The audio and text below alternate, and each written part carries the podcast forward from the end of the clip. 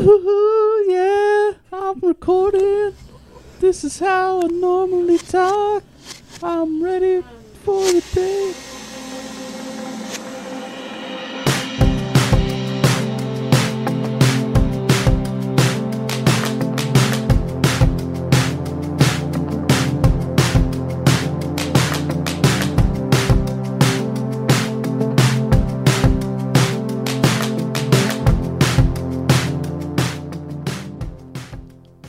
Ladies and germs. This is the listening party on CFRC 101.9 FM, where we take a look at some of our favorites or least favorite albums. Yeah, I would say that this is probably the first time we've taken a look at something that we collectively don't like. yeah, yeah. Normally, our our opinions are are so varied that you know s- someone at least likes part of something that we listen to. Yeah, sometimes yet- sometimes there's a little bit of nuance. Yeah, no nuance this time around, Yeah. folks. Should we should we tell them what we're listening to? Yeah, for sure. so. Give All them a heads up, So Steph. we're listening to July Talk's new album this week. Uh, it was released on July 10th. Do you think that they Ah, purposely waited to release it in yeah, July? I would have if I was them. That's fair. Oh, I thought you were gonna say like purposely wait to release it during a pandemic, and I was like, wow, that's some foresight. what did they know that we don't? yeah, right, right. Do we know how long they worked on this album? Has Uh, it, has so it I come was up in saying to interviews? Dean, um, they I saw them at Riverfest Elora back in the summer of probably 2018, I want to say, and when I saw them there, they were like, "Okay, we're gonna go work on our new album. Uh, this is our last live show for a little while," which was a lie. But anyway, I'm not Right. salty about it. But that was two years ago. That was like almost exactly two years ago. Oh, okay. So that means they've at least been working on this for two years, which, yeah. Yeah, wild Yeah. stuff. Anyway, folks, uh, this new album is called "Pray for It." Uh, oh, I did a plosive into the into the mic and it popped. This uh, this new album is called "Pray for It." I did it again. It's not going to stop. This new album is called "Pray for It." Uh, and yeah, we just listened to it. Uh, it's their third album. They put out an album uh, in 2012. It was their debut self-titled album. Uh, and then in 2016, they put out Touch, which was their second record. Uh, and I don't know, do we want to go into the history of the band first before we dive into this new one, or Yeah, I mean, I feel like we have a lot nicer things to say about their earlier albums. Y- that's right? Well, and yeah. that's I think why I was so disappointed when I listened to this. So I had suggested we listen to this uh, prior to myself actually listening to the album, um, and I was really excited because I love July Talk, and their past two albums were awesome.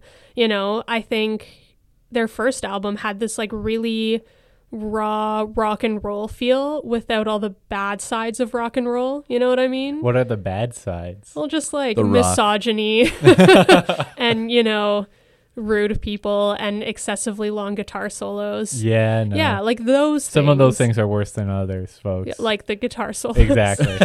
uh, but yeah, no, I uh, was listening to their debut album when it came out uh, obsessively when I was a kid. I loved it, uh, and especially like I loved how like sort of spiteful and sadistic it was. It is like an a little an angry little album, and so it takes great delight and joy in how angry and sadistic and spiteful it is, uh, which is great. And um, yeah, like the the duet uh, component of, of this band, because July Talk, um, you know, besides being a wider band, uh, has the uh, the duet between uh, Peter Dreimanis and Leah Fay. Um, It's amazing. yeah, and it's fantastic because Yeah. he's got like this gravelly, like growly, ugly, awful voice, which is cool. Like Oh, not yeah, not, not in a bad, bad way. ugly. Yeah. Yeah, he But- goes he goes for like this um like if Nick Cave and Tom Waits had like a drinking party. exactly. It's That's cool. a good analysis. Uh, and then Leah Fay has this like you know like light little like cute like fairy voice. Yeah, yeah. Uh, and oh yeah, they work she's like this delicate together. little angel, and Yeah. he's this just like yeah, devilish, rough. Yeah. yeah. he is wild. Well, and that's I think something that if once we get more into the like meat of this album, you, you just don't get. You know, Mhm. like that was their big selling point in the other albums, especially for me because I loved that balance they struck. And with this album, they just do not, they're missing the rough side of it completely. Like, you don't even hear Peter Germanis' voice come through on most of the songs in the way that you do in the past albums. Yeah. What what's what's our favorite word that we use all the time to describe uh, to compare every song? Juxtaposition. Juxtaposition. The juxtaposition of their two voices Uh, was what made the band. Sure. Folks.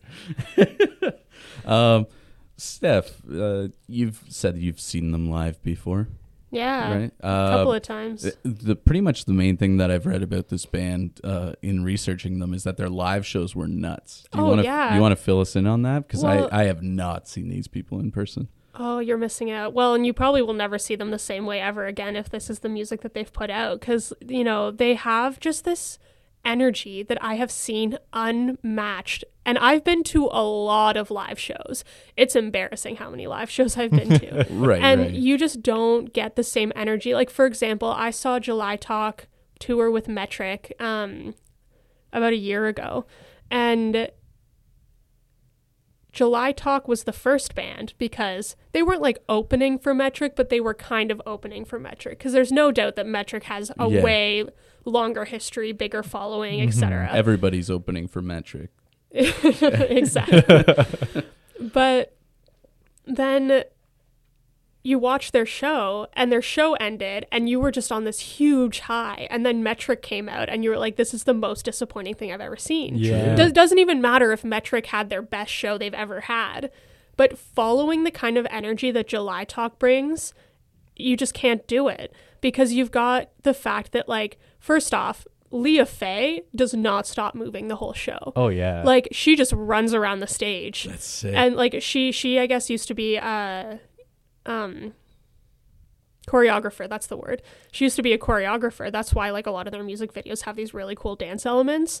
Um, but then if when you see her on stage, you can just tell like she she understands how to use the stage, how to use her body on the stage, you know, and then also how to interact with the other band members.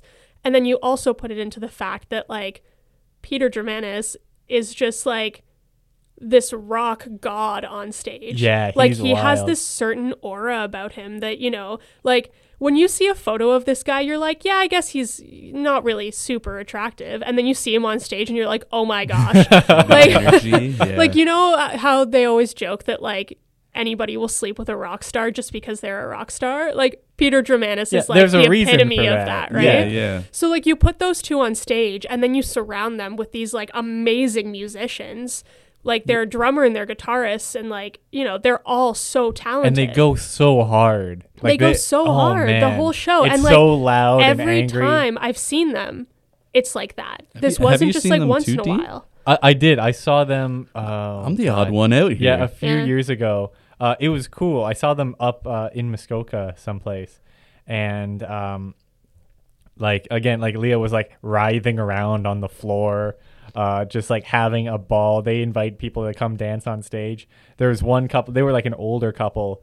Uh, and the lady propo- proposed to the dude on stage, and Leah started crying because it was so beautiful. And I was like, And like, it's also Leah Yeah. Fay's personality to Yeah. start crying. Oh at yeah. that. yeah. no, for sure. She's like, "Oh, the power of love," and I was like, "Yeah, man, power of love. That's great. Yeah. It was a lot of fun." That's awesome. Mm-hmm. What the hell? I had no idea. uh, yeah, I would see these things uh, online. People being like, they're known for their bombastic stage performance, but like, I don't know. I don't have any prior experience with this band, so I'm stoked that you guys have seen them. Uh, yeah, definitely. If you get the chance, I would go check them out. I like I said though, this album doesn't reflect their live performances. No. So like I, I'm very worried about seeing them again in the future because you just don't have that energy behind this album, and that's like not that they're not talented musicians in their own right, but like the energy is half the fun of going to their live show. Yeah, and like, uh, and, and I said this already, but again, like,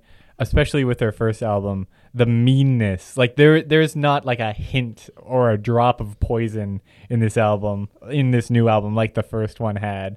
Like the first one had lyrics like "You don't look pretty when you smile, so don't smile at all," which is just brutal and Oh, awesome. yeah. that's true. uh, that's really like Yeah, and th- like Cutthroat. them going back and forth, like slinging insults like that, and like all the songs are all about like mental illness and like drug use and unhealthy relationships and rock and roll stuff. Yeah, rock and roll stuff, and how much fun you can have singing about those things.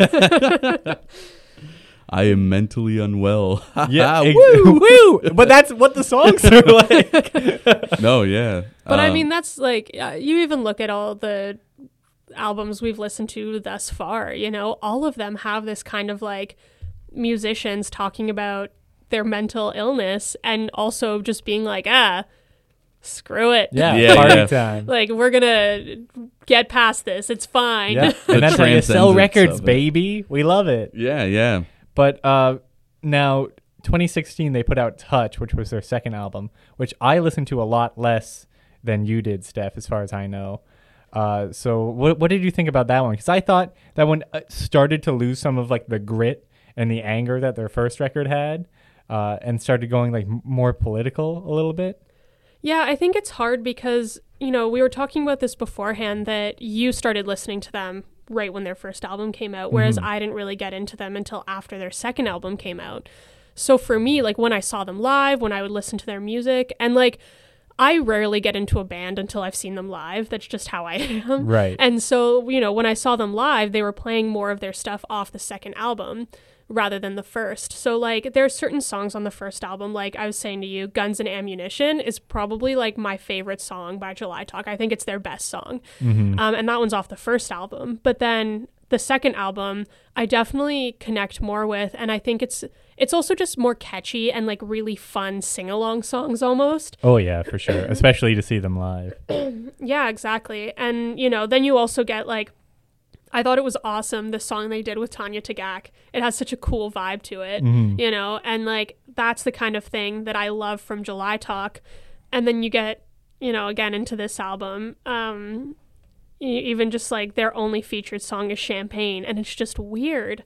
Yeah. And not in the way like obviously the song they did with Tanya Tagaq Beck and Call was weird because you can't release music with Tanya Tagaq and not have it be weird. exactly. But yeah. like it was just so well done that you're like, I love this weirdness. Mhm. Whereas like their featured song Champagne here is just I kind of finished it being like that was weird, but not in a way that I really connected with. Yeah. Yeah, um, I I felt like, and correct me if I'm wrong because I don't have a history with this band, but it seemed like an album that a punk band would release after it decided it was gonna do only rock ballads. You know what I mean? That's exactly like it, they're yeah. de- like I think it's safe to say they are trying to s- sort of break free and escape from like what they were sort of shoehorned into Yeah, uh, with their uh, 2012 album because this like could not be further from it. I think uh, I don't know. We all have experience with following bands for a long time throughout albums and stuff like that. Mhm. and I want to get your guys' opinion on it. I find that usually when a band eventually kind of slows down with their music, um, in trying to like break from the original sound, but like in a way that's kind of more refined and slowing down in a sense, calming down, I guess you could say. Um, it doesn't have nearly as much of an impact as a band that is like, we're gonna try something different and goes like full experimental, like just Yahoo craziness. When Oh, you yeah. say slowing down and calming down, do you mean just like quieter, slower music? No, I, I mean like not taking as many risks. Oh, I see. So rather than sticking with what they are doing, Yeah. branching. I agree. I feel like uh, I have a, a unified theory of of band album releases. Ooh. Uh, I think you put out your first record and it should be fun and quick and dirty, uh, and then you put out your second record uh, and it should be mostly like the first one. Uh, but you've got like a couple other things that you're doing like on the B sides, and then by your third record, you need to sound like a different band. Th- this is my Oh. theory. Oh, okay. At least like have like some elements, but like it needs to sound different. So in a way, they followed that formula that I'm that I've always laid out in my head as what bands should do. Right. Uh, it just turns out they went in a direction that I did not want, and I want the old stuff back. so may- maybe don't listen to me. Maybe I don't. I don't even know what I want. Oh yeah. folks. Well, then that's I a don't know. I challenge like that I thesis. face. Um, that I just I don't like change. So Yeah. anytime a band strays from what I know them as, and like this is an issue that I know I need to get over, but I like categorizing people in genres. And despite the fact like and I know that like genres are a muddled thing, but you know like your own personal mental genres. And when I want to listen to a fun rock band, I pick July Talk. Okay. And now I can't do that. You know? right. So like even just the fact that like there's a couple of songs on this album that I do really like and that when I heard them I was like this is great. But it doesn't fit into my own mental classification of what July Talk is. right. And so then I struggle with it, right? And that doesn't like and I think the biggest issue I have with this album is that like you guys were saying, if it was so different that they took like a bunch of really cool risks and like changed their sound up enough, then maybe my brain would have then switched them in their classification and I still could have kept going. Yeah, yeah. But the problem is is this album is still similar enough to their sound that to me they still fit in the rock category, but not in the way that they used to. Yeah. Yeah. And yeah, it just uh and you know, uh criticism like this always come down to like opinion and maybe I'm wrong, but I feel like this record was sort of like I don't want to say phoned in, but it it's definitely playing it safer. Uh, so much. and Except like, for champagne, anyway. You don't- yeah, champagne. Wait, you you don't want to say phoned in? No, I don't want to say phoned in because I wa- I don't want to accuse for you. anyone of phoning anything in. This album's phoned Uh, in. I'm kidding. I honestly have no idea. This is my first time listening to a full album of theirs, so I don't have much of an opinion. I'm just excited for your guys's. Yeah, yeah. Like I, I feel like just the the wind has been taken out of the sails a little bit. Yeah. know. Well, and even just the fact that, again, they used to like the reason you listened to July Talk was like we were saying that dual voice going on. You've always got really impressive drumming that kind of keeps up the energy, Mm-hmm. and you've got awesome guitar riffs. Like you can't deny that July Talk, like even if you're not into that style of music, like their guitar riffs that they have, especially like introing their songs and stuff, are always so cool and so catchy. Mhm. You know, like Almost even in. I think I'm thinking of Lola and Joseph, where like it's the catchiest guitar riff. Yeah. You know? And this album has none of those three things. It's got some cool guitar solos. Little diddly boys. They're okay. I don't know. They're not as like catchy as their last ones. Uh, I have an opinion on the guitar solos. I don't know if I'm allowed to though. You are allowed to have that.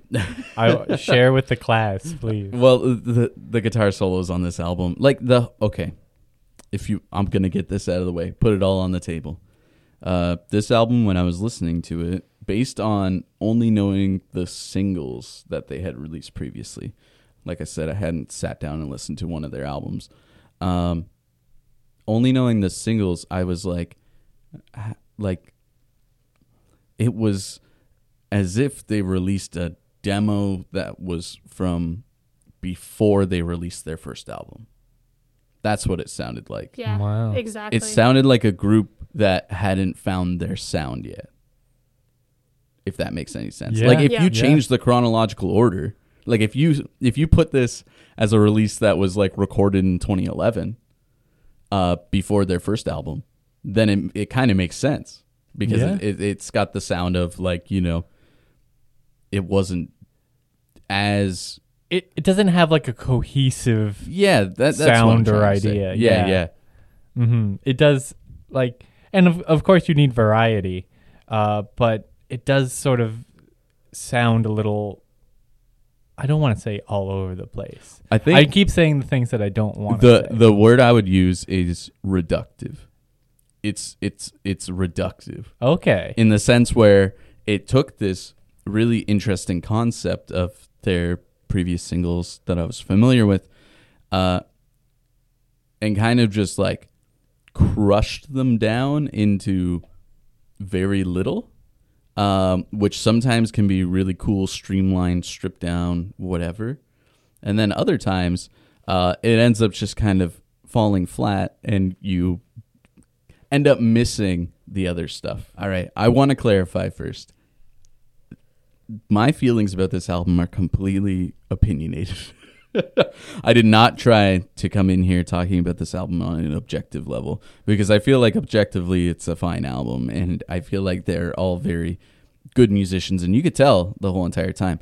But it was the feeling and the expectations that I kind of focused on because that was my immediate thought as Oh, soon for as I put the album well, on. and I mean that's the whole point of this this Yeah. show, right? That we have. Yeah. So Yeah. I I, just I want. hope that nobody's tuning into this getting all upset because this is your favorite thing that's ever come out by July Talk because Yeah. you're valid in your opinion. gonna Like there's definitely merits to it. I think and you know, you came into it with certain expectations, but like Definitely. then you throw like me and Dean into the mix who were previously massive fans of Yeah. them and it's just like Yeah. throwing this We're, in we're coming just, from you a place of love, folks. Yeah. Of identical We don't want to lose our We don't want to lose our band.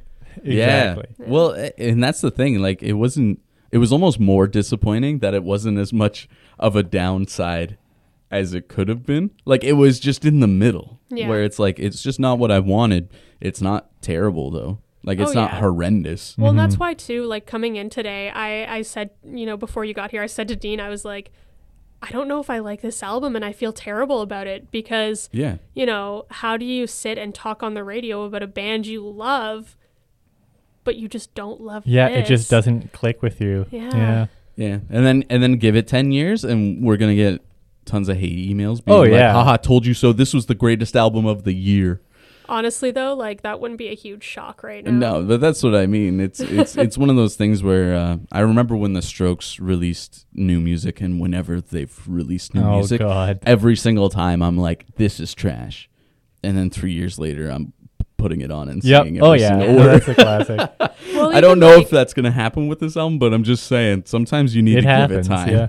There, there was even stuff though that when I listened to this album the first time through, I was like, ugh, hate this. And then the second time I listened to it through, I was like, okay, I actually love these couple of songs. Sure, You yeah. know, so I think there's definitely, and maybe too, if we have, because every other album we've talked about has been stuff that we've had time to digest a bit more. Yeah. Whereas this one was literally released like what a week and a half ago. Yeah. Mhm. So I we hadn't haven't heard had this yeah. anywhere else. No, I hadn't. I'd heard a couple of the singles, but I didn't even listen to it until like yesterday. Yeah, no, like I even like the Mountain Goats, which, as folks, uh, listeners of the show know, is my favorite band. Uh, they'll put out something new, uh, and I'll be like, "Oh man, like he's really lost it this time around. Like this is just like boring, and you know, it doesn't really inspire me at all." And then I listen to it like seven more times straight in a row that day, and I'm like, "No, he's a he's this is a heartbreaking work of str- staggering genius." Actually, he's a mastermind. He is, yeah. but uh, folks, I'd also be remiss uh, if I did not uh, mention uh, this album, uh, because we mention it in every episode.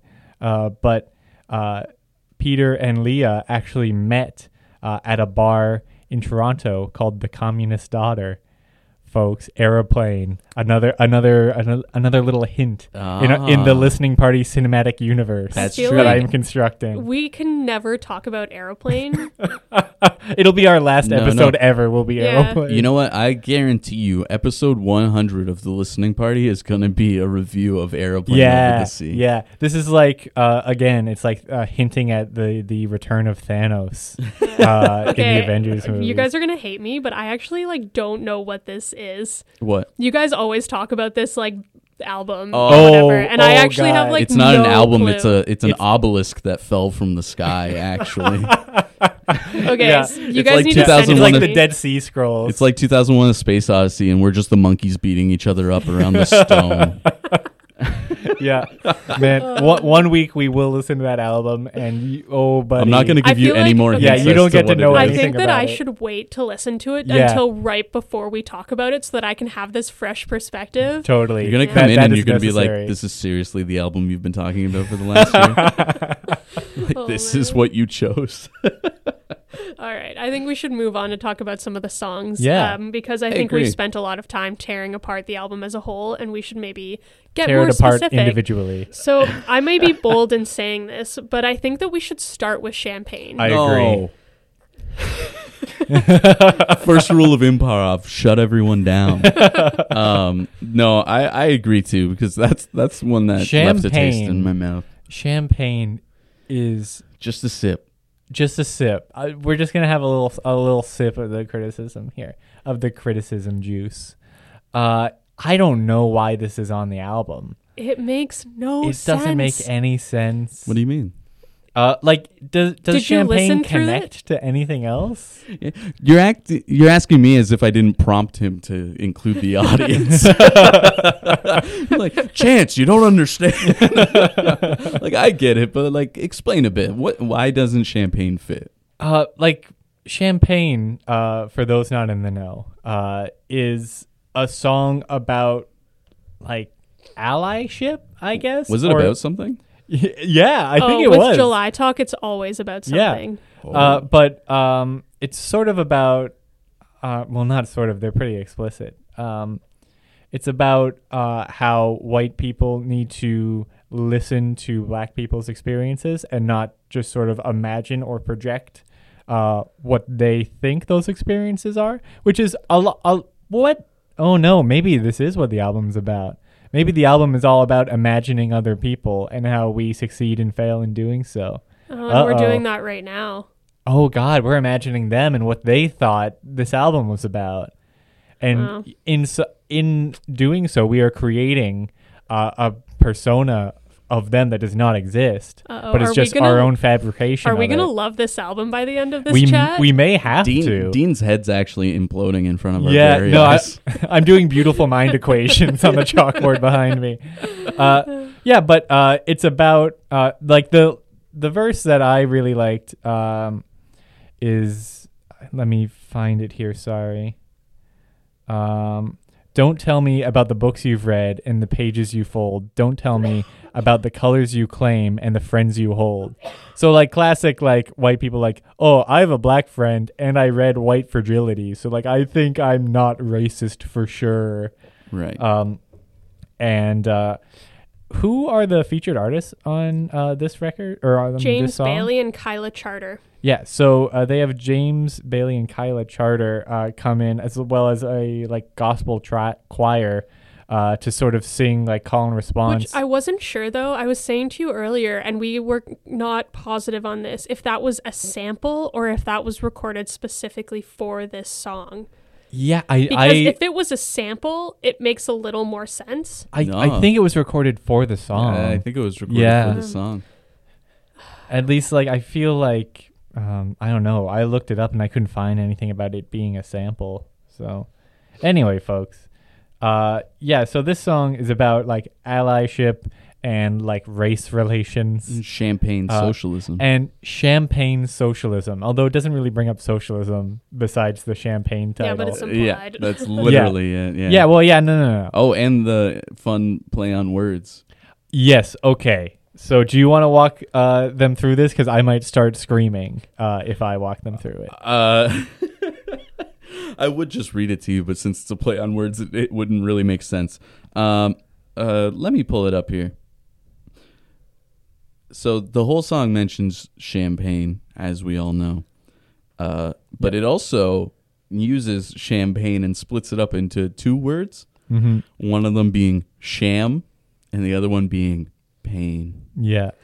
So, so again, like Chancellor's champagne. laughing right now. By Oh the my way. God. Just, just So- for the listeners, he's like dying. champagne laughing. throughout this song is used as like a metaphor for privilege uh, for the people who can discuss uh, issues of race or poverty or what have you and sip champagne at the same time. Yeah, for for a fan of sparkling beverages like myself, I just thought it was about champagne. Oh, I'm just kidding, but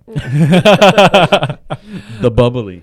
but uh, so you have like this this uh, metaphor about privilege, uh, and uh, from the perspective of uh, you know uh, disenfranchised, uh, underprivileged voice saying, "Don't tell me about my pain over champagne. Allow me to explain my champagne." What My fake. my my fake pain My my fake my pain. my pain that is a sham yeah, or- Like, is- as in they're uh, are- in a privileged position and they have critiques on the system. Their pain isn't the same as the pain of others. yeah, but they're saying if it's a sham, Yeah. but it's also Fake. very confusing because like if they're singing from the first person, then that's like okay, well like both Leah Fay and Peter Germanis are, are white, Yeah. but Yeah, this is the, the, white rest of the song doesn't like it doesn't fit in Yeah, I as just- like I first do- person. No, this is the white guilt track of the century. Yeah, but also like the, the featured artists are also singing the chorus with them. Uh, Yeah. So I don't know like whose voice is speaking at any given time. You know what it reminds me of? This is um, terribly rude, and I would Mhm. never say this to their face. But you know what it reminds me So I hope Uh, they're not listening. what Uh-huh. what Uh. it, what is it? Um, those kind of like anagrams or whatever that people would make in high school, where it's like he loves her, and then you take out certain words, and it's like he lied. Do you remember these? Yeah. Am I? I'm not. I'm not the only Where one you who like remembers this. sharpie out the Yeah, yeah, yeah. uh, that is cruel. but that's what uh, that line of thought like it, Yeah, it no. sounds like someone heard the word champagne and they were like Wait, that sounds like a couple other words I know. And then they write it down. They're like, "That's deep." terribly not super clever um which is okay not everything has to be like mind-blowingly genius Yeah. but i think when the emphasis is on that it starts to lose its merit Or when, you, hinge your it, whole song on when that. you hear it multiple times Yeah. it comes Mhm. back around and Yeah. that is the whole purpose like l- that's exactly what I thought. Like if this was if that rhyme or that wordplay was in like a rap song, uh, Yeah. and you he just like uh, whoever just like raps through that very the- quickly, and, and, and, then like- you're like, okay, that's sort of clever, but you're already on to the next thing. and the purpose of that is the rhyming exactly. this this is to tell a story Yeah. and, and it ends up taking it from a level of seriousness which is what the topics are about to kind of like this very elementary space mm-hmm. um what is it uh i'm 14 and this is very deep Exactly. Well, and like as I was saying before as well, um, and I think like this can take on multiple different reasons, but I think that this song, if it was featured on an EP with a couple more songs that sounded like it, or like you know a partnership with James Baley and Kyla Charter, where they created a small EP of a couple of songs. First, I think that would help it along in the sense that it wouldn't be sitting on its own so much because if it's it not was an extra track on yeah, like if something someone just played this for me and I had never heard anything else by July Talk, I would probably listen to it and be like, yeah, you, you know what, like that's that's fairly catchy. I I'm enjoying this. Um, but because it exists right smack in the middle, like it's song six yeah Yeah. out of ten. oh yeah and it, it's the only song on the album to have featured artists. It's the Yeah. only one with a gospel choir. you Yeah, know what, and it you know just what does song not six out of 10 means too right it's What? like that means if you uh pick it up on record that's the first track on the second side Yeah. Oh, true. as soon as you flip the album over that's what you're gonna get Mm-hmm. Yeah, Um, interesting. good thing or bad thing. Like some people might say that's a reason for why it is the way it is. But at the same time it's like that's not what I would want on my oh yeah. But I think on your B side. The second B-side. reason, though, I think that this would exist better as an EP is that I feel like you put less weight on an EP. So if like someone had come out with this on an EP and you know they made their champagne champagne reference, um, you could kind of blow realize. yeah. over. oh my gosh! But like Spiritual you could kind of get past it a little bit more. But because this is on a full length album from a well respected band, Yeah, this who made spent- the cut. like f- this came out four years after their last album. Yeah. You know, and like at least two years after they publicly stated that they were going to start working on this album, you Right. expect just a little bit more, right? Yeah, yeah. Like I said, this made the cut. In the studio, they sat around and they talked about this. Yeah. And they were like, hmm, where should this go on the album? But Um, it's still, it's still, and I want to clarify that like I still enjoyed this song as a standalone song because I don't care about lyrics. you know, it was like it was catchy. There was some good elements to it. I did like the fact that they took a little bit of a risk on it. But I would have liked to see that more throughout the rest of the album. Yeah, or even just in that song, I felt I felt like the risk was uh what did they say? A calculated risk. Yeah, Mhm. and it was feel very like much on the didn't go- shoulders of the features. It didn't go as far as I was hoping. Like I heard the intro and I was like, this is weird. Um but then eventually as you get through the rest of the song, it stops becoming something interesting weird and starts just becoming more something out of place strange. Yeah. right? Um, at least at least for me, like it, it wasn't wasn't anything to write home about, but it certainly stood out on the album. But it is something to podcast home about. yeah, I'm not going to talk about that one, but right now in the recording studio, I'll talk about that one. Exactly. Can we talk about the best song on the album? Do oh, do- Oh, do we I, have would like to know what the best song. I don't the think we album have a consensus. Dean and I already argued about this before Yeah. you got in. Oh no. Um, okay. I think that the best song on the album is actually the song right before Champagne, which is "Pay for It." You think that's the right. best song That on was the, the lead single, I think. Right. Yeah. Yeah. So uh, I thought that that was the best song because to me, this encompassed the most similar elements from their past albums into this one song. So Okay. it definitely it, it was a ballad, but it was obviously a ballad. Whereas I feel like the rest of these songs are super slowed down from their regular work, but it's not quite a ballad. So you're just kind of like wanting it to speed up and get better. Whereas this song was definitely like slower. Leah Fay has a beautiful voice in it, but then it's also mixed with this really distorted guitar sound that I loved. Mhm. And I kind of, when I was listening to it, it really reminded me of the kind of stuff that you got in like the Beatles' later work when it came to like Revolution, where you get that like the really nice vocal going on, but then like this really distorted, grunchy guitar sound. Right, right. And I'm not trying to say that this is as good as the music that was released by the Beatles. I'm just saying that's what I thought of when I heard it. yeah, it made you think of like that psychedelia rock blend. Yeah, exactly. And I I thought that it was quite good. I, I think that when when I was listening to this album, I was mostly looking for something that reminded me of old July Talk, and that was as close as it got. Yeah, like this, the whole album in general, but like this song in particular reminded me a lot of uh, the 2017 national record "Sleep Well Beast." Uh, in that, that is when the Nationals started uh, like playing around with uh, a little bit grungier instrumentation, especially uh, on their lead single.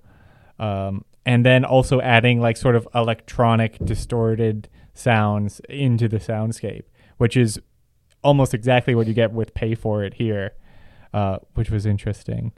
But yeah, I uh, actually found uh, an interview uh, that Leah Fay did about this track, um, where she said, uh, "quote." I wrote Pay For It after witnessing a group of men violently attack some of my friends at a fast food restaurant one late summer night. I just found myself asking uh, what had happened in their lives that caused them to normalize this type of behavior. Even though we'd likely never see each other again, I figured they probably needed my love more than they needed my hate, uh, is the quote. So this song is very uh, uh, sort of turn the other cheek. Like, oh, yeah, so yeah, someone's got to pay for it, folks. Uh, and you know we're gonna meditate uh, on you know the paying for it that we have to do post violent act. It's also very Hobbesian. It's very uh, what's the lyric? Um, Short and brutish. yeah, hard to break those ancient habits. Yeah. Uh, hard to kill them. So like, yeah, human beings are just like destined to be like ugly and horrible to each other.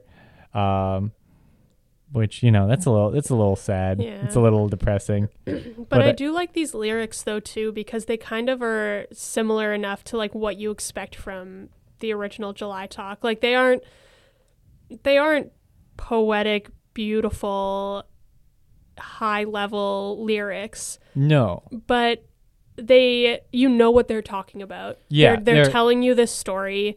You connect with it, you feel with it, yeah. um, and then you get to just like leave it, you know. Yeah, And it's, I- it's it in a lot of ways it is sort of like an older July Talks song slowed down because it does have like th- those short sentences, very punchy statements. hmm Uh, but rather than just going boom, boom, boom, boom, them saying all these things and then jumping into like a guitar solo. Maybe my Uh, you- perception is wrong, but I, I Yeah. feel like I feel like um like they think highly of the the lyricism. Is that not true? I don't know if they do. I think like I feel like the lyrics take center stage, center stage in a lot of their songs, especially this one. Well, and I think though, up until I heard Champagne, I would have said that no, they don't take themselves like their lyrics to like they don't hold themselves on a high pedestal on that fact. Right. But like you know, like we were just talking about with champagne, like they have these funny word plays that you're like, are you are you serious? Yeah. You know? Yeah, it makes you it makes you wonder because like in my head I have this feeling that they're being very sincere and very serious more more serious than sincere about what they're saying and they think that these are very kind of clever ways to get them across. Um, but then it makes it so that the possibility for that humor is kind of lost. You Yeah, know what I that's mean? fair. It's like when someone, you know, tells you a joke straight faced, you're not immediately going to laugh because you're just like, oh, you're not joking. um, what were you saying about the guitar solo there, Dean, before I rudely interrupted? Yeah. Well, I was just saying, um, like this song is like older uh, July Talk songs in that they have like those short, punchy uh, lines and lyrics. Uh, well, in an older July Talk song, they would just sort of like quickly race through those uh, and hit you with all these images and all these ideas very quickly, uh, and then jump into uh, like a fun guitar solo or something.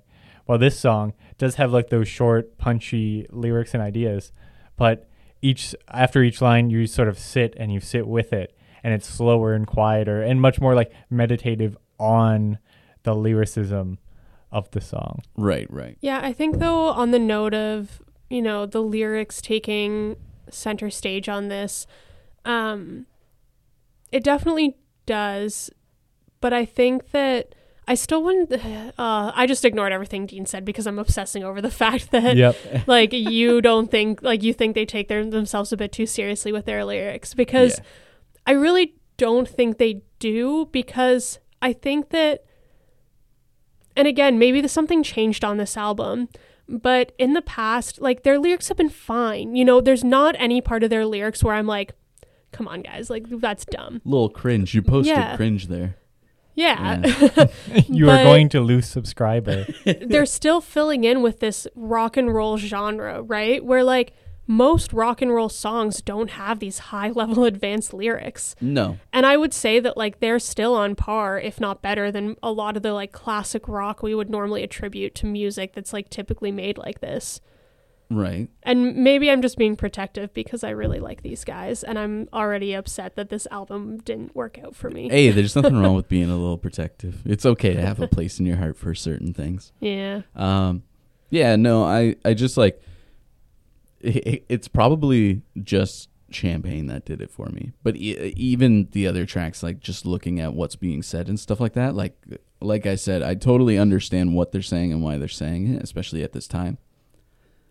But at the same time, it's how they're saying it that makes me think that what they think they're saying is incredibly important, um, and and very clever. Without Yeah. but that's just because I have this is my first introduction. Like this is what I'm given, right? And then I look at it and I'm like, wow, this is like is there any I didn't pick up on a, a lick of humor throughout the whole album. Oh, there's definitely not. Yeah, and then and then you get stuff like champagne, champagne, realize, realize, realize. and I'm like, Morpheus, Morpheus. Oh man. Spiritual Well- lyrical miracle. And that might even go back to my feelings on and like I don't want to dive too deep into this because we could like tread water into very very questionable territory. But every single time that they open up their show, Leah Fay comes out and does a land acknowledgement. She s- welcomes ladies, gentlemen, and then goes on a very long list, including non binary, non gender conforming. Um, I can't remember exactly all that she says, and I don't want to put words in her mouth. Um, and the first time I heard that, I was like, wow, good for you. You know, like Yeah. this big rock band is coming up in front of thousands of people because I think I was at a big show the first time I saw them and making a very big statement on this side, right? Yeah. And then the second time I heard it, it was the exact same. Yeah. And I was like, okay, so you have a script you follow. Yeah. And I think we can kind of like tie that sincerity as well, you know? And like, not that I want to say there's anything wrong with, you know, her coming out and saying that because, you know, regardless, like it's a new crowd every time, Yeah. whatever. And it's still good to kind of like come out and you're starting your show saying, "Hey guys, just so you know, like this is what we believe." Yeah. And we're not hiding away from it. Deal with it, you Mhm. know. Um whether or not that that's like the mo- like what they're thinking and the motive behind what they're saying. But you know, I think then like yeah, when you talk about like they their lyrics all make them seem like they they're re- it's really important what they're saying. Yes. And like that's kind of the same vibe and like their music almost makes it sound I don't want to say performative cuz like again, you know, July Talk isn't necessarily performative in the fact that like they actually put actions to words like they are they work with a lot of organizations. They do a lot of charity work. They give a lot Yeah. of money etc but their music itself yeah like it's kind of like it treads this weird line between like it's a it's a um, if you don't mind me interrupting, oh it's no like not at all. it's like it's it's a serious teaching lesson, right? yeah. Like they're they're taking the role of the teacher. yeah. Um, I was actually going to ask Dean a question about that. Um, and I can't remember what it was. And I'm Safe sorry. again, baby. My brain just blanked. Oh, so you were talking about uh, both of you guys actually. When you guys were talking about like kind of the back and forth insult, I, I would say cheeky nature of the Mhm. first two albums. oh for sure I didn't pick up on any of that in this album. no no, not even a little bit No, not yeah.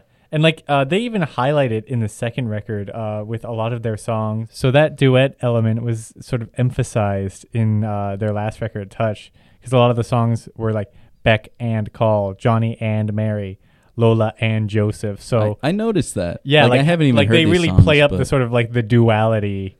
Uh, in their band. Yeah, and, and, uh, while we, you were fixing the little mic issue we just had, I, I showed Chancellor like the one song Lola and Joseph because that's one of my favorite songs, but I think that also like highlights that so well. mhm. Yeah. You know, and we were just talking about the fact too that like going back to that like element of cheekiness, like this song is about consent. That's like a very heavy topic, but they still managed to like talk about it in a way in Lola and Joseph where like you're jamming along, you're singing Mhm. along, you know, but yeah, and it- then you're and- still getting the message across. and it's packaged within a narrative and within characters. Yep. yeah, as opposed to them sort of preaching Yeah. and Yeah. saying like this is what we think about this issue one of the one of the things that that reminds me of and and I don't think it's necessarily on that level just because I have such high praise for this song.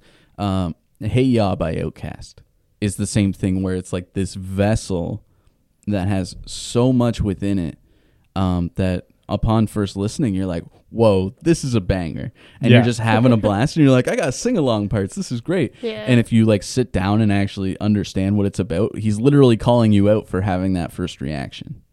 Like the whole song is about like you're not even listening to me. You're just dancing, you're just singing, whatever. Like he literally says that in the song, right? And I think it's the same way with what you just showed me with that track is like you know, this sounds like a like a cheeky back and forth guy girl like sauciness. Mhm. and really it's about consent and what's okay. Um, and like there's a way to like package that and give it to people where on face value it's one thing but if you dig a little deeper it's another. Whereas, i love tracks like that. Yeah. especially like fun party tracks like you were saying. Yeah whereas this it's like like this whole album is is less of the package and more just like a deconstructed Yeah. message yeah the uncut stuff Yeah, where it's like I just need I gotta get this off my chest, and um, it comes off as almost a little like. Correct me if you don't feel this way.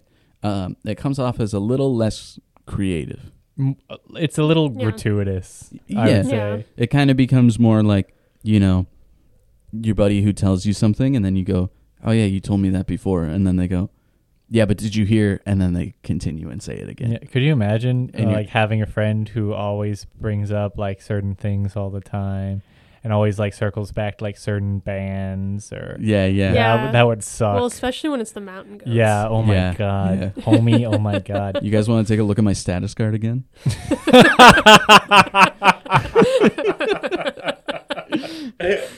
Oh. Jesus Christ. but uh, but yeah, it, it, it's it's okay. It's okay, Dean. we lost Dean. that was so much funnier than my bit.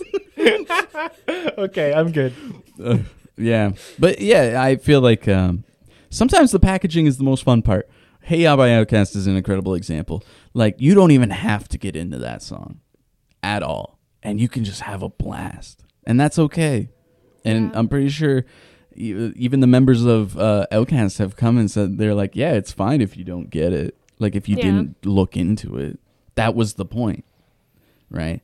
Um, Yeah, well, and I think too, there's something to be said about, um, you know, not that I never want this to come across like, well, the way you're talking about this is not good. yeah, You yeah. know, like that's not how you should be sharing your message. No, yeah, because But you can the- do it in any way. Oh, exactly. But there is something to be said about the effectiveness of sharing a really strong message when it's packaged like Lola and Joseph right. or like Hey Ya, right? Mhm. Where you know, it it permeates different levels of society so effectively yeah. without and, and people don't get their guard timeless. up as much, right? And, So yeah. like for example, you know, you you show up to someone and you're like, we need to have a conversation about consent. Mhm. They might have, you know, the response of, well, what do you mean? yeah, Like, I don't need to talk about that. Whereas if it's like, hey, all these rock musicians are having these songs about consent, you're all of a sudden like, ah, I'm jamming out. And you're like, Yeah, cool. yeah. And like, it's permeating your brain without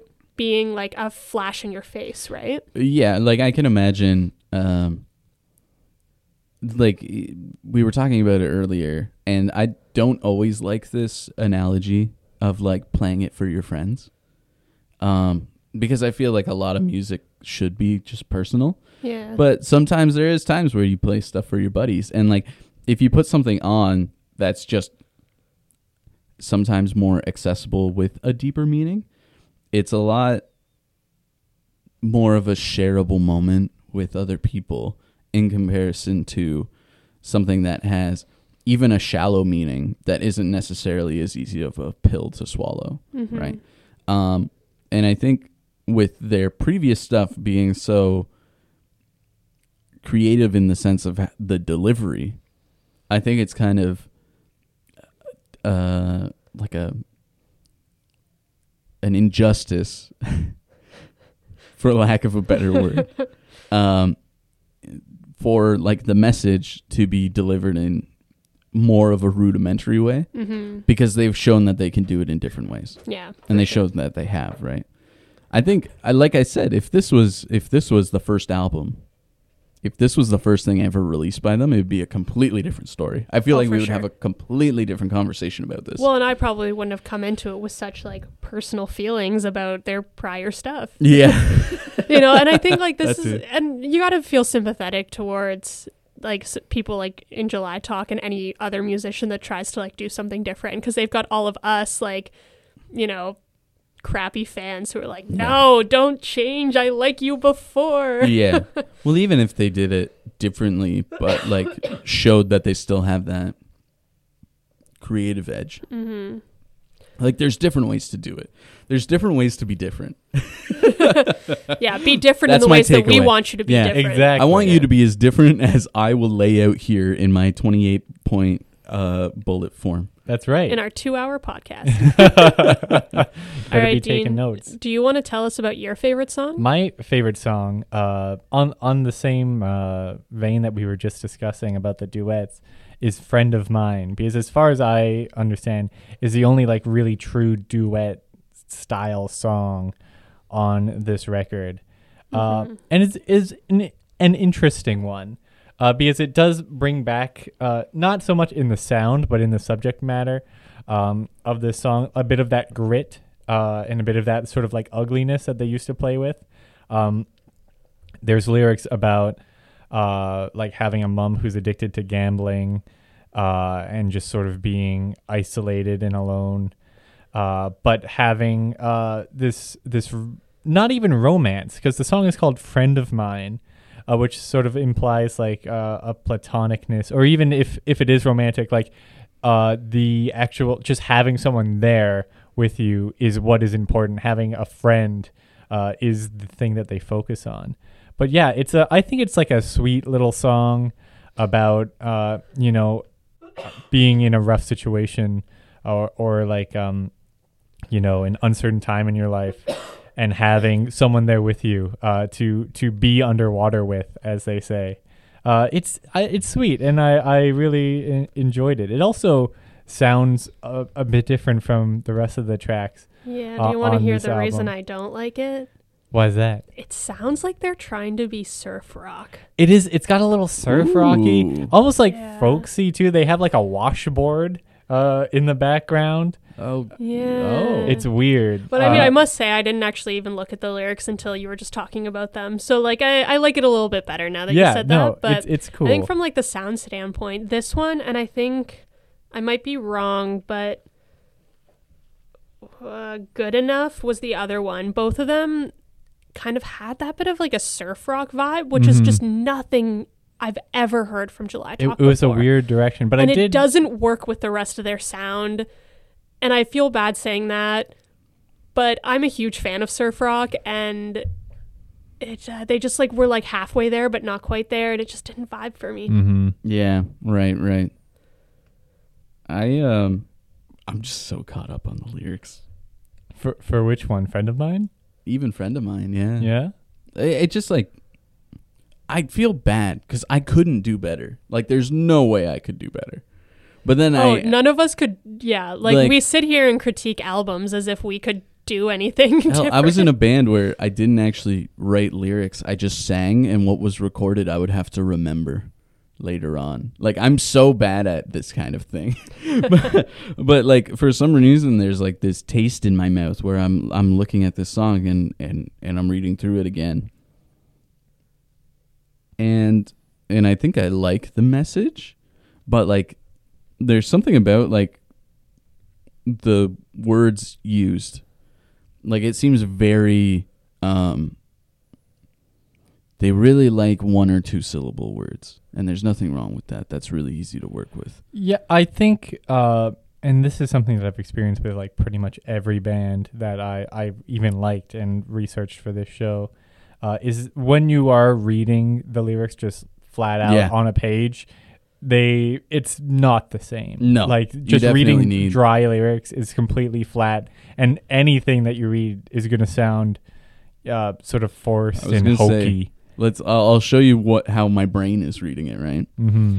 cities without seasons never see the summer fall we like to stay north of it all and i'm like that's kind of that's kind of chat that's trash bruh but then the music obviously adds a lot more to it Oh yeah, and I I like those lines. I no and and it's it's honestly i think that's the interesting part is okay so if you want to know th- to our listeners out there there's we have three different ways i'm pretty sure of how we listen to music if, if i can say that Probably. Uh-huh. yeah. i'm pretty sure dean listens to it usually with the lyrics in mind yeah. I listen to it usually mostly sonically but with some lyrics in mind usually regarding like the chorus and some verses Mm-hmm. and you're mostly sonically right steph yeah. and well, and I think also like on top of that, I I look for the whole flow of the album. Yeah, yeah, Yeah. You're you're more on the like emotional scale level, Yeah. where it's like, how is this making me Are feel? Are you calling the only woman in the room emotional? Uh oh. Uh oh. Wait. I'm kidding. Folks- I'm kidding. Wait a no, keep that in. Wait that's that's minute. staying. no, but but you are right. I I do admit I'm a very big empath. So But it's the same Yeah. thing for me. Like I, I, I don't know. The feel of an album is hugely a part of it. Like 100. percent for sure. But then, well, and I mean that's the whole reason we wanted to do the show, right? Yeah, It's like yeah. the album in yeah, total. and then but then I, I like as soon as like you said, like as soon as you pick apart the lyrics, it, it doesn't add up nearly as much as uh as like the song or the album as a whole. Like if you if you're just looking at very particular things, so maybe I, I am. I'm just going way too hard. I'm looking at this on the micro level now, and it's like, what's the point? Like, I already came to my opinion. this isn't Well, helping. Yeah, think don't think any like- harder. I it's too bad that you weren't with us on the Nirvana episode that we did last week as well, though, oh, I would have loved to have been there. but I think like well, I don't know what you mean by that, but I think that comparing the lyrics in Nirvana to the lyrics here, I get that Kurt Cobain was considered a very impressive songwriter, but like Kinda. to me, the lyrics don't add up in Nirvana, yet we like hold them to such a high standard. And like I didn't listen to any part of that album and go, wow, these lyrics are really speaking to me. Yeah. Whereas, and maybe it's because I have a pea brain, but like this to like to me the July Talk lyrics, even in this album, and as I've said, like I don't hold this whole album to a very high standard, but I still appreciate the lyrics in this a lot more than I would in like the Nirvana albums. Yeah, yeah, that's understandable. Yeah, like I honestly I wish I was there because like I have such a weird back and forth with Nirvana in the sense where it's like and I feel like you can do it with a lot of bands where you're kind of just like I love it to death, but I also know it's not very good. I would never say that this is great, but I also love it to death. Um That's what It- my parents say about me. I feel like I'm having that problem with this album where I'm like, I don't really like it, but I'm not saying it's bad. I just don't really like it. Yeah. Yeah. Yeah. But I would still probably throw on a couple of these songs, you know? uh, Like what? yeah. What would, what would, what would be your like second fave? My second fave, I would say I have a really hard time because I liked the news and I also like Governess Shadow, but I have issues with both of them again. Mhm. So- Ooh. Let's do a dig. So Okay. both of these songs I found again have a little bit more of that rock element. So when I was listening through, obviously when we do this, I listen to the record from front to back. I don't shuffle it or anything. So when we got down towards the news, I was like, oh, oh my gosh, maybe like the rest of the album is going to be like the old July talk that I love. You know, maybe we're going to get a hint more of that. And so you have the news, you have Governess Shadow, um, and then they bring you back to see it through, and it's just not the same and it's still sacred. Um, but I like they they've kind of got more of that like distorted guitar sound again in it. Um, Governess Shadow has a bit more of like the two voices going on in it. But there's something about Governess Shadow that's just like a little annoying to me. I think it's like part of the course um, that just kind of grates on me a little bit. The silence, silence and kindness Yeah. over and over again. Yeah. Yeah. Um, but I still I would put those on. I don't know if I would like in certain scenarios. Like I'd maybe throw those on like my gym playlists where I want that like in your face music, but I don't want to like get too caught up paying attention to it, you know? Mm. Yeah, yeah. Um, I feel like the rhythms throughout the whole album have, are okay.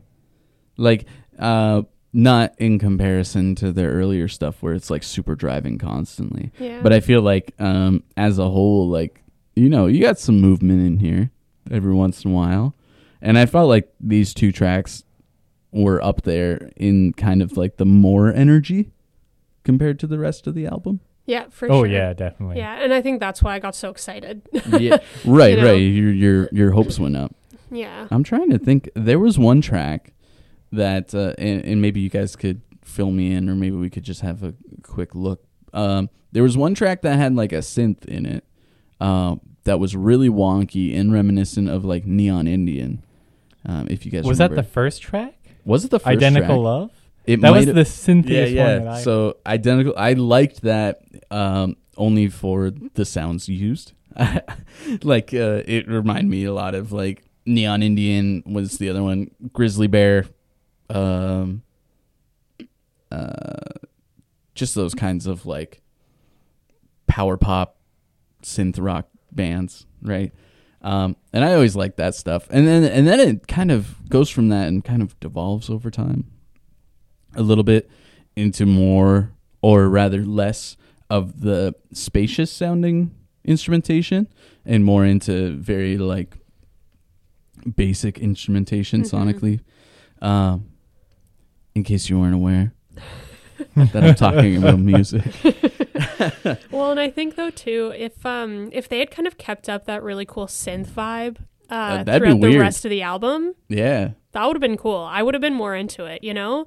Because I think like the way they kind of slowed down the first track um, and kind of brought about more of that dance vibe to it. Mm-hmm. Um, it wasn't like the dance vibe was there, but it wasn't like a f- like it wasn't something you'd throw on at a club by any means. no it's not like four to the floor Yeah, like yeah. you know big banger hits Exactly. Um, but if they had kind of like kept that going throughout the rest of their album, I would have liked it a bit more. yeah it was it was a cool start Yeah. like I don't know, I I I remember listening to it and I was like, oh sweet, Like this is gonna get really interesting. I genuinely believe. I think that's my favorite track on the album. Yeah. Is is that first one? Yeah. No, Uh, I I do enjoy it. Yeah, Yeah. I, I agree. It got me. It got me real hyped. And that- especially they have that like little brass interlude at the end. Yeah. Little, little Chuck Mangione action Yeah. for you. We love that.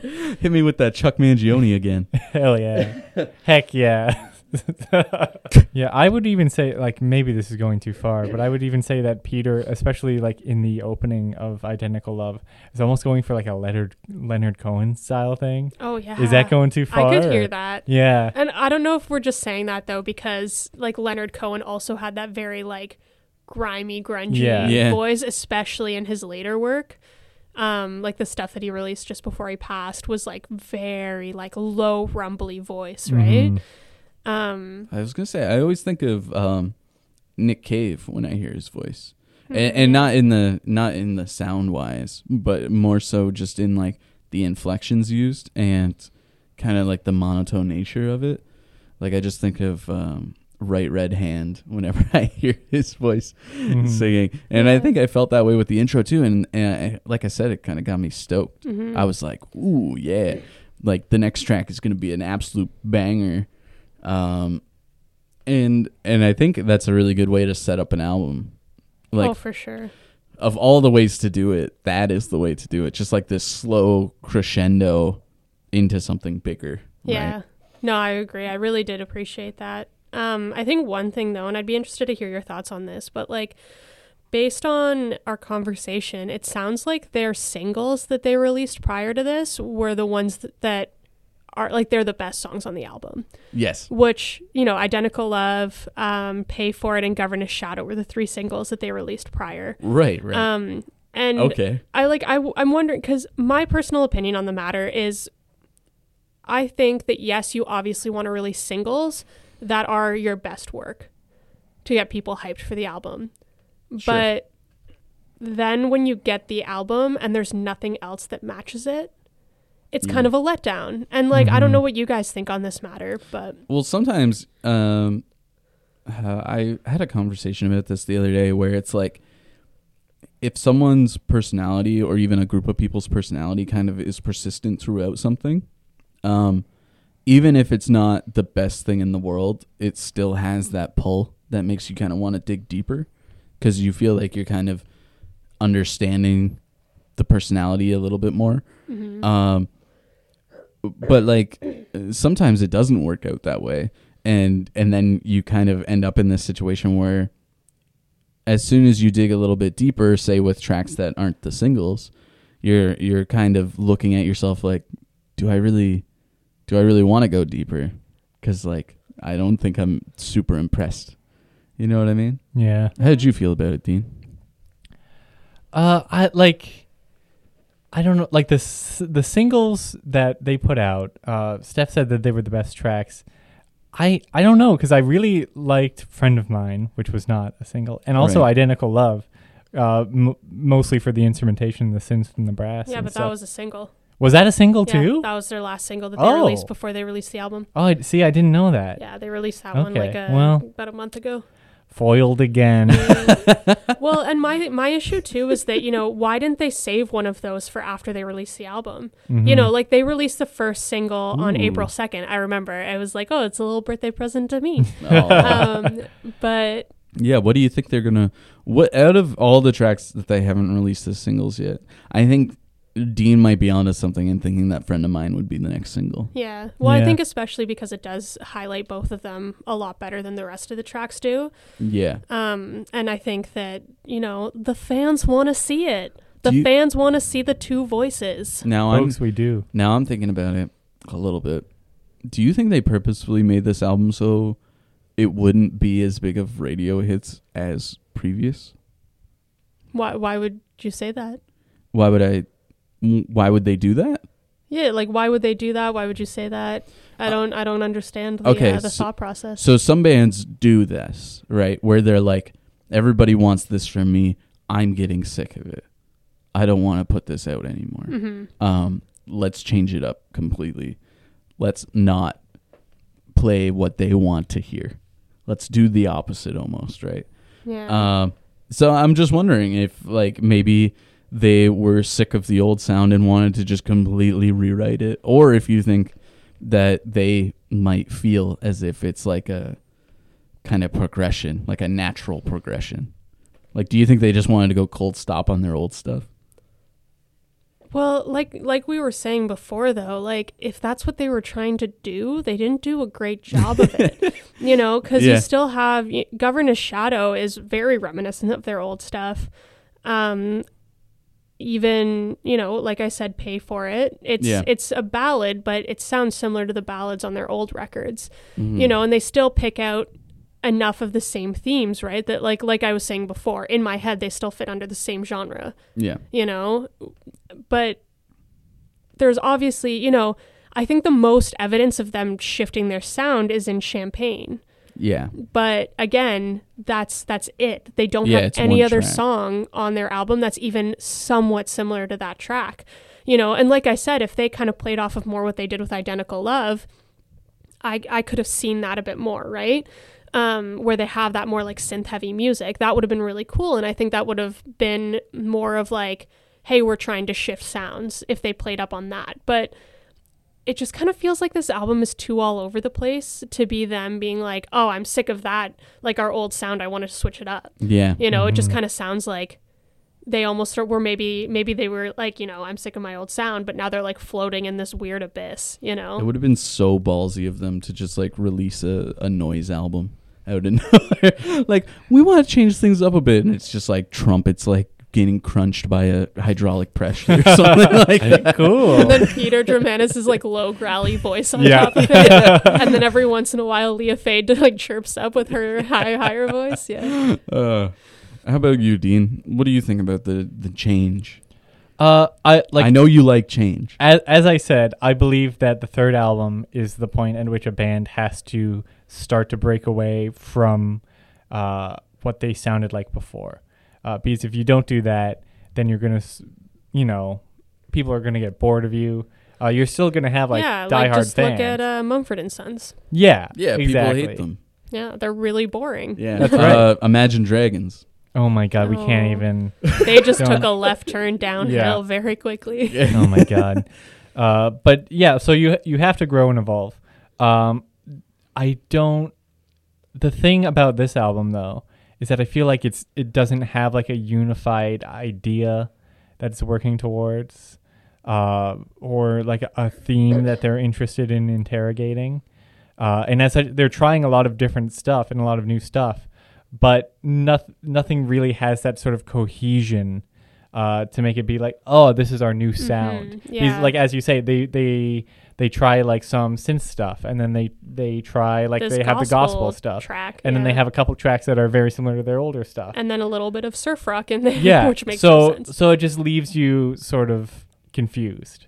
Yeah, and I think I'm I'm really excited to hear what they do next because I think whatever they do next is going to be more solidified. Mm-hmm. But also, if they go by their pattern of only releasing a new album every 4 years, this album is not going to keep like me or anybody else that goes to see them live satisfied Right. You know? Right. because it's not enough to go off of. Yeah, it'd be kind of disappointing, uh, especially with the you know mega hits that came out prior. Yeah. Mm-hmm.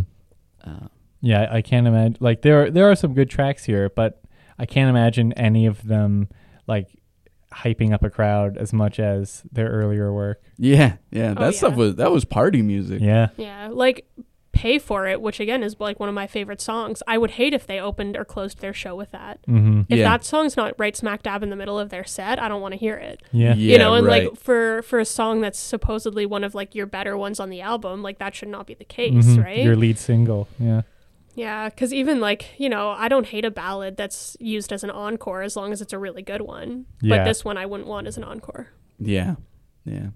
I feel like there's there was a lot of ballads Yeah, on this, like ballad style, not ballad in in uh, the traditional definition. yeah, in, in in content, but um, just like the sound and the the Yeah. somberness of it and stuff like that. There was a lot, Mhm. like a lot more than I expected Mhm. from a July Talk album for sure.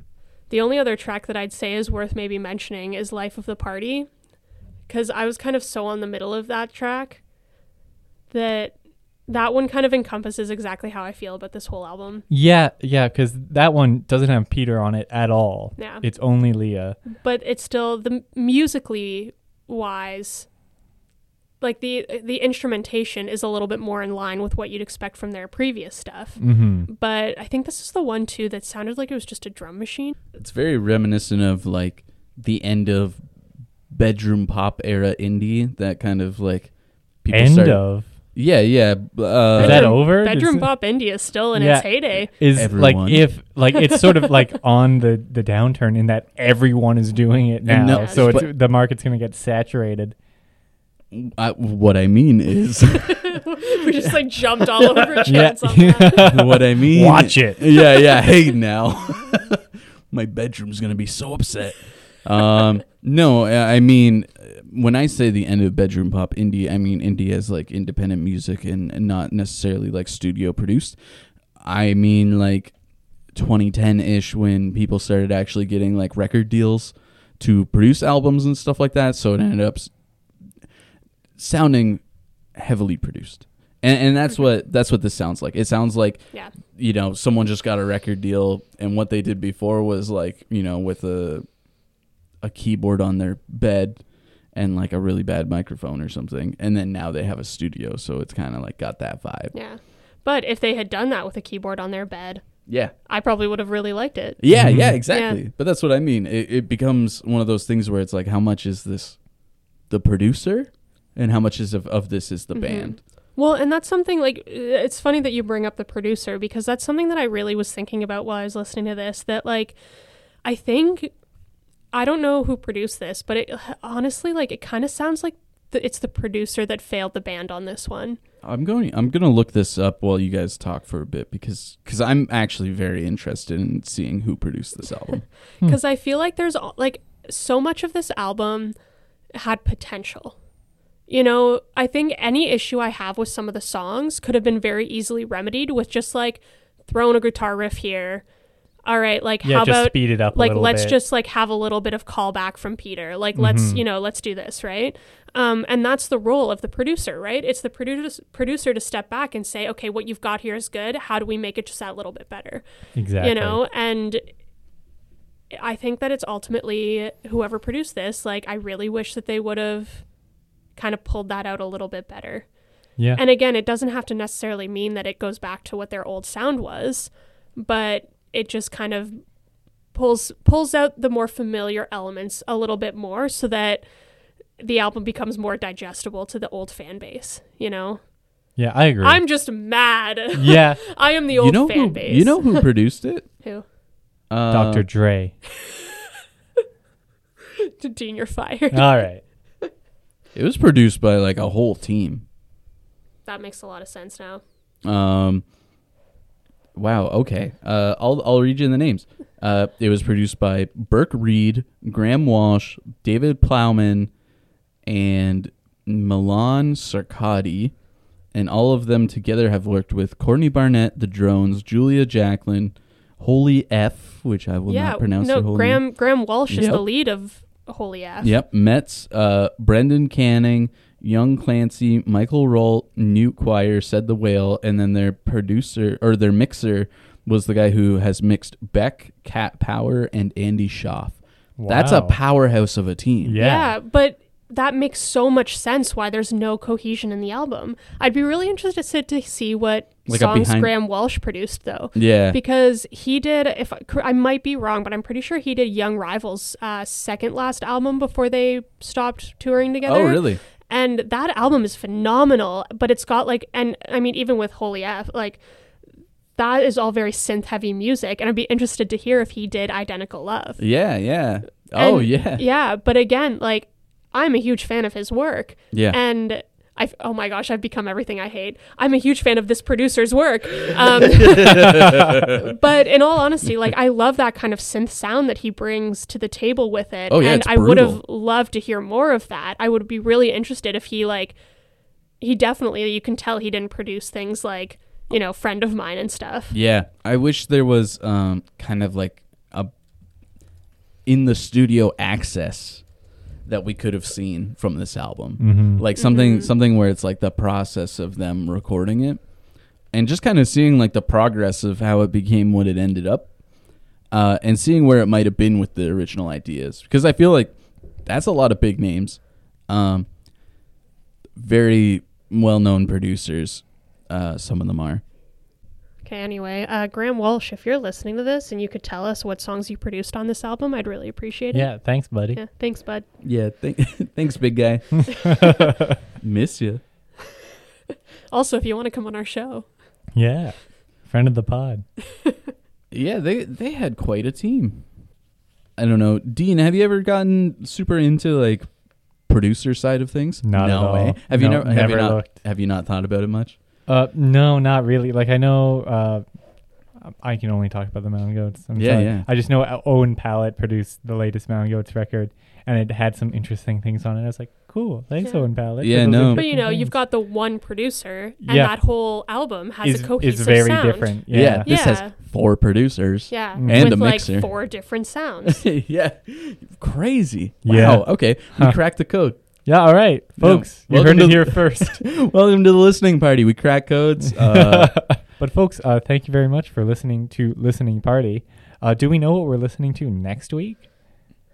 I don't even know. I think we are prepping. I don't know if this will be next week, but stay tuned for it. We're prepping for a really cool special edition show where we're going to bring to you our favorite Polaris Prize nominee albums, shortlist nominee albums. Mm-hmm. So ta stay tuned for that. And if you guys have a little something, something to say, feel free to tell us. We've got an Instagram and an email. Wow. Yeah. So our Instagram is listening party CFRC, and our email is listening party CFRC at gmail.com. Ayo. That's called brand cohesion, baby. We Oh. love that. And we we want to hear from you, lovely folks out there. Mm-hmm. Biddy. All right. That was the most like rough ending we've ever done. Yeah, I well, we can pee so redo it. Badoo. I like the Badoo.